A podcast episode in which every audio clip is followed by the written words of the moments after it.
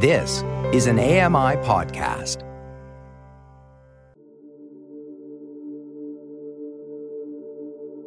Welcome to Voices of the Walrus on AMI Audio, where professional readers give voice to articles from Canada's best general interest magazine. I'm your host, Roger Ashby. The Hudson's Bay Company saw its start during London's bubonic plague and might see its end in the aftermath of COVID 19's retail devastation. Laurie Wilson reads Trade Offs. This is an article titled Trade Offs by Don Gilmore. When I was growing up in Winnipeg in the 1960s, there were essentially two places to shop Eaton's and the Bay. Eaton's was the store my grandmother frequented, checking for bargains in its basement every week, eating lunch in the sedate grill room. The Bay was vaguely hipper. I remember it still had elevator operators then, as well as its own library and post office, though the in house orchestra was gone. Both stores had a kind of majesty to them, unaware they had peaked as retail ideas. The decline of the downtown Winnipeg Bay store resembled Hemingway's description of bankruptcy gradual, then sudden. It was the company's national flagship store until 1974, but with the advent of malls in that decade, it began to lose its currency by 2019, the downtown core of Winnipeg had largely hollowed out, and some of the bay floors were closing. What remained felt like a dismal Soviet era shopping experience under gloomy lights. The store was built in 1926 at a cost of around $5 million. At the time of its closing, in November 2020, Cushman and Wakefield, a commercial real estate firm, valued the building at $0. In April 2020, the Hudson's Bay Company announced it was gifting the iconic Winnipeg store to the Southern Chiefs Organization, an alliance of Southern First Nations communities in Manitoba. This gift was, in fact, a trade two beaver pelts and two elk skins for the more than 500,000 square foot building a reflection of the original 1670 Hudson's Bay Company charter, which promised to pay rent of two beaver and two elk to British monarchs whenever they entered the territory. Richard Baker, HBC's current governor and chairman, acknowledged the company's complex heritage. Quote, HBC's Truth and Reconciliation journey requires actions that demonstrate our commitment to moving forward together with Indigenous communities he said in an HBC press release. The elegant Beaux Arts building will be converted to a multi use facility that includes housing, restaurants, a museum, and childcare. Once a network of 92 stores across the country, HBC's footprint has shrunk. Other Bay stores have also closed, and a legacy location in Calgary is reducing the retail component in its building. HBC, which was hit hard by COVID 19 lockdowns, is a company in transition. Quote, We're not a department store chain, Baker said in a 2020 interview with the Globe and Mail. We're a holding company that owns many billions of dollars of real estate. Millions of Canadians grew up with the Hudson's Bay Company as a place to buy towels and clothes. But land has always been at the heart of HBC. Canada's oldest company, began as a land deal, at least from the European perspective, during an outbreak of the bubonic plague, and may end as a real estate deal in another plague. The company's roots can be traced back to 1665, the year Pierre Esprit Radisson and his brother in law Medard Chouart, Sieur de Groseilliers, journeyed to London, UK, seeking royal backing for their fur trading enterprise in North America. This was the year of the bubonic plague in London, where up to 100,000 people, a fifth of the city's population, died. King Charles II had moved his court to Oxford, and Radisson and de Groseilliers drifted through London on the Thames River, past the stench of rotting bodies. Public gatherings had been banned, theaters closed, almost all economic activity had ceased, and quarantine orders were in place. The two adventurers got an audience with Charles, who liked the idea of a fur trading enterprise. He hoped their work would bring in money to help his decimated city. In 1670, Charles granted the charter that started the Hudson's Bay Company.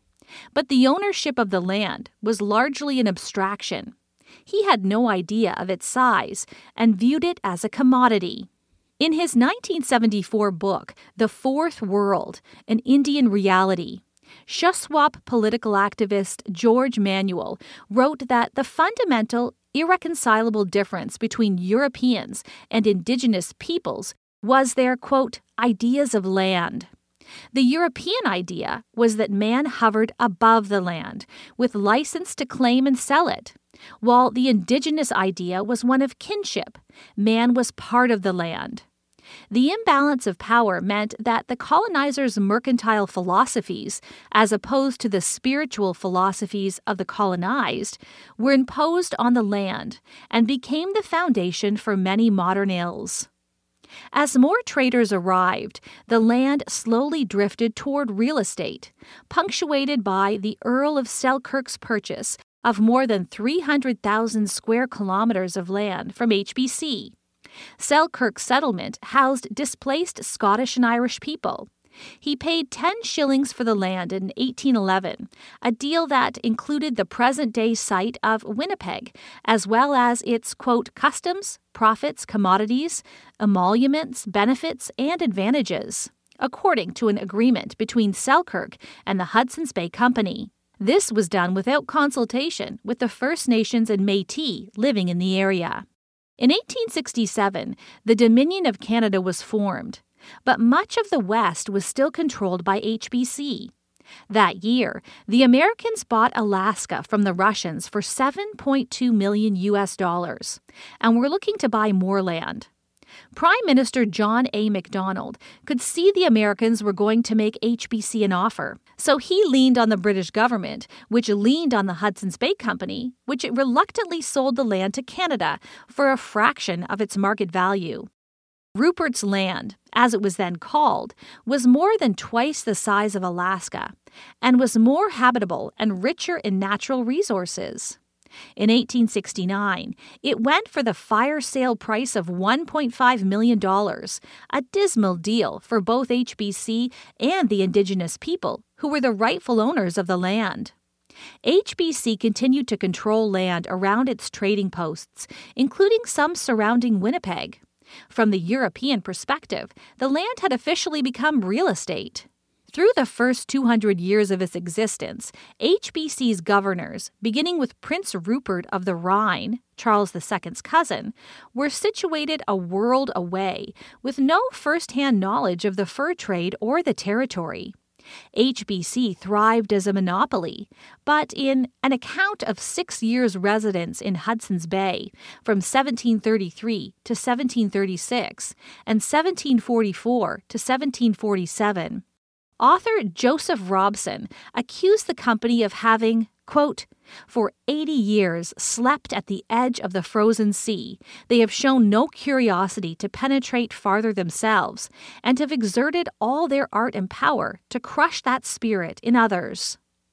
This allowed rival Northwest Company, established in 1779, to gain footing in the fur trade, despite its inferior supply lines.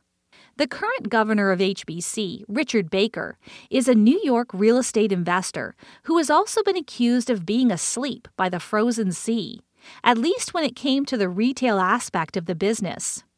Baker had limited retail experience when he bought HBC in 2008.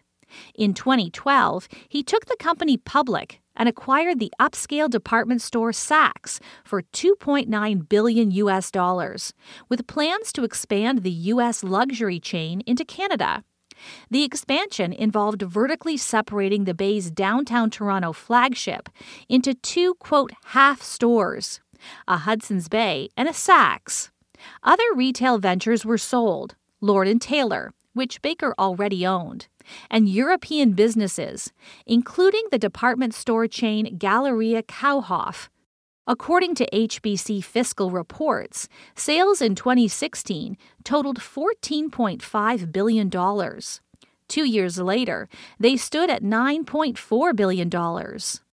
Baker faced criticism for HBC stock dropping in value and for not better utilizing its real estate. In March 2020, when COVID 19 was starting to spread through the world, Baker won his bid to take the company private once more, with support from a consortium of shareholders, including, at one point, WeWork, a co working space company, and private equity Rhône Capital LLC, according to the Globe and Mail. By this point, department stores were viewed as anachronisms in Canada, the last of the big homegrown department stores, Simpsons, Eaton's, Sears, and Zellers, were all gone. In the U.S., Macy's was closing stores. Neiman Marcus, Barney's, J.C. Penney had all filed for bankruptcy, and Lord & Taylor was liquidating its stores in preparation for bankruptcy.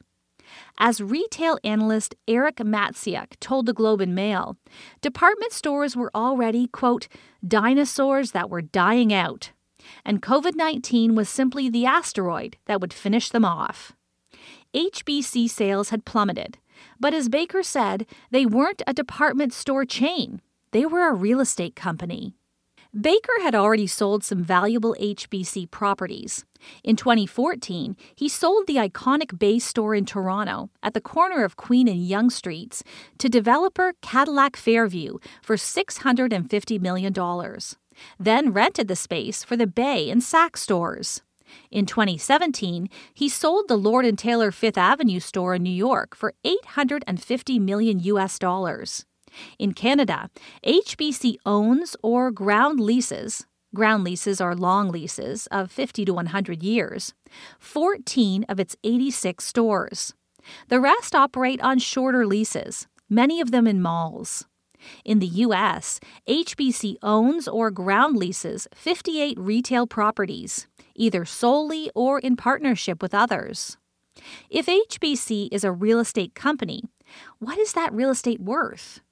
In June 2020, the Globe and Mail reported that CBRE, a commercial real estate company, had valued HBC stores at 5.1 billion US dollars, with 3.5 billion in mortgages.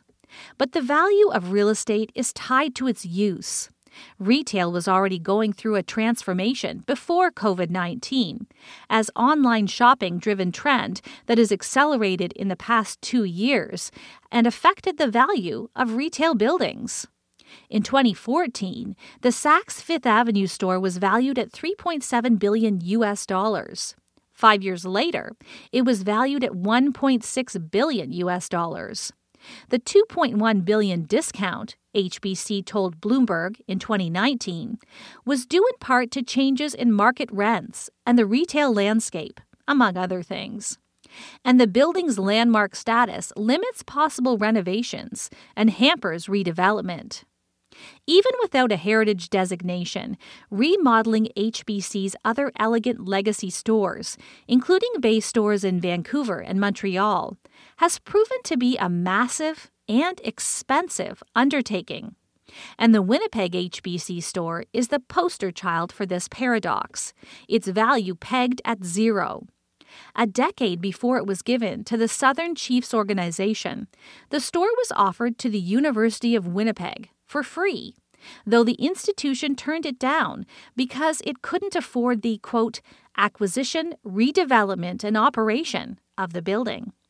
In its 2019 appraisal, Cushman and Wakefield estimated that it would take $111 million just to bring it up to code.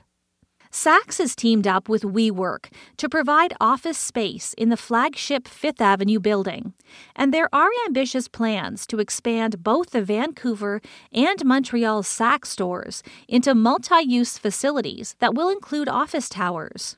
But the office vacancy rate in Montreal was 16.5% in 2021, a record.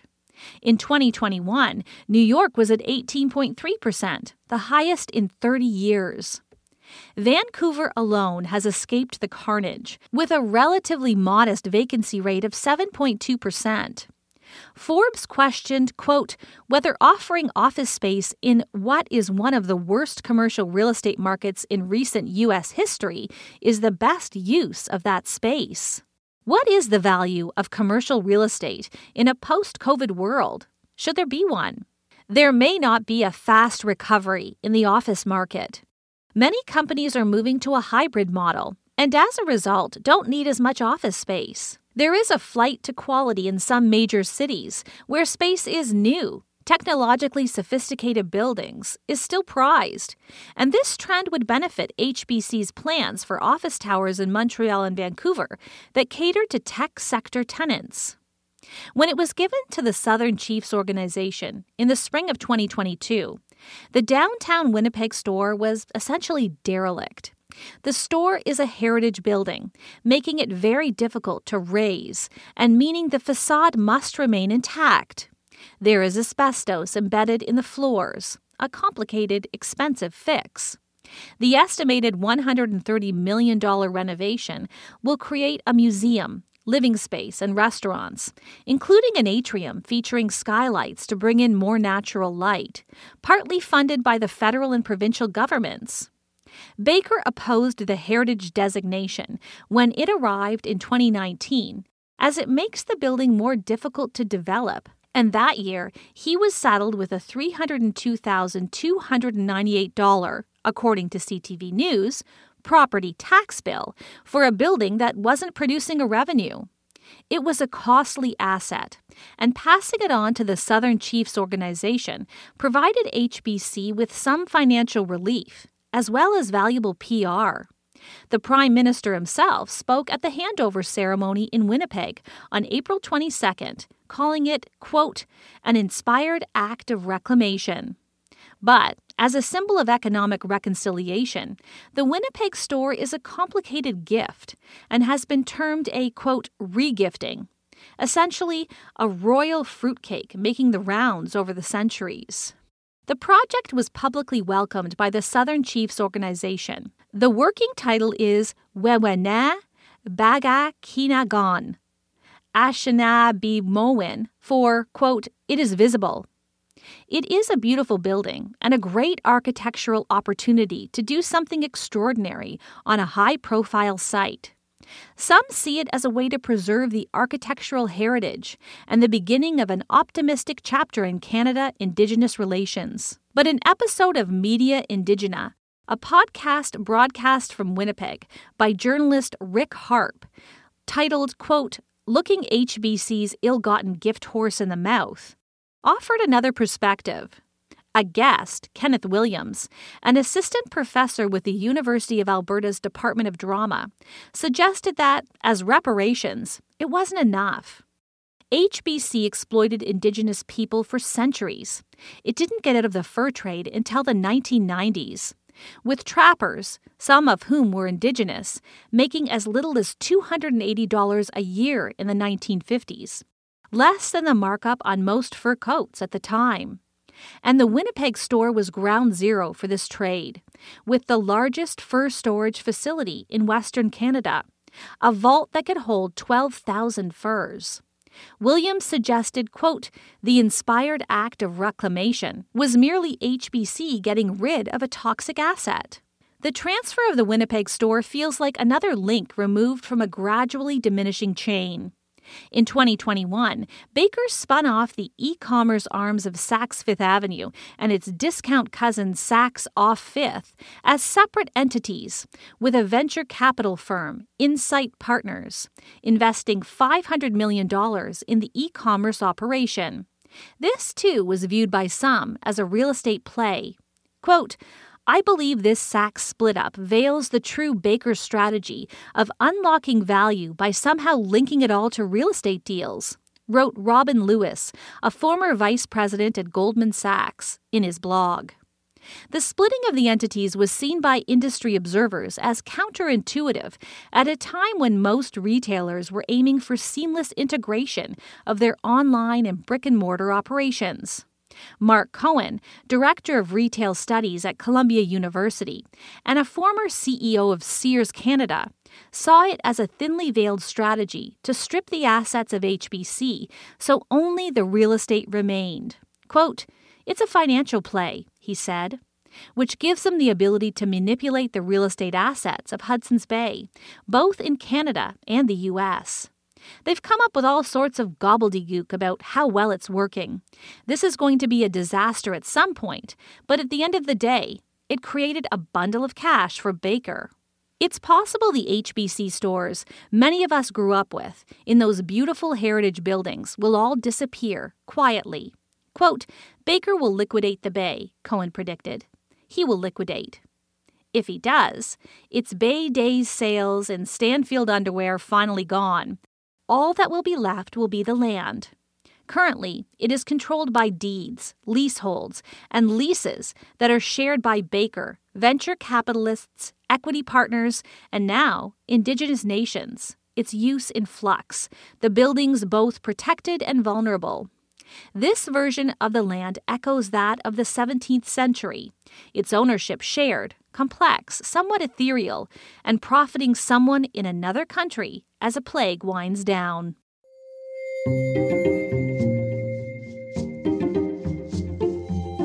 That was an article titled Trade Offs by Don Gilmore. I'm Laurie Wilson. You've been listening to Voices of the Walrus on AMI Audio, produced by Don Dickinson, audio engineering by Bill Shackleton and Jacob Shemansky. The manager of AMI Audio is Andy Frank, and I'm your host, Roger Ashby. If you enjoyed this podcast, please consider giving us a rating and review, and subscribe for more.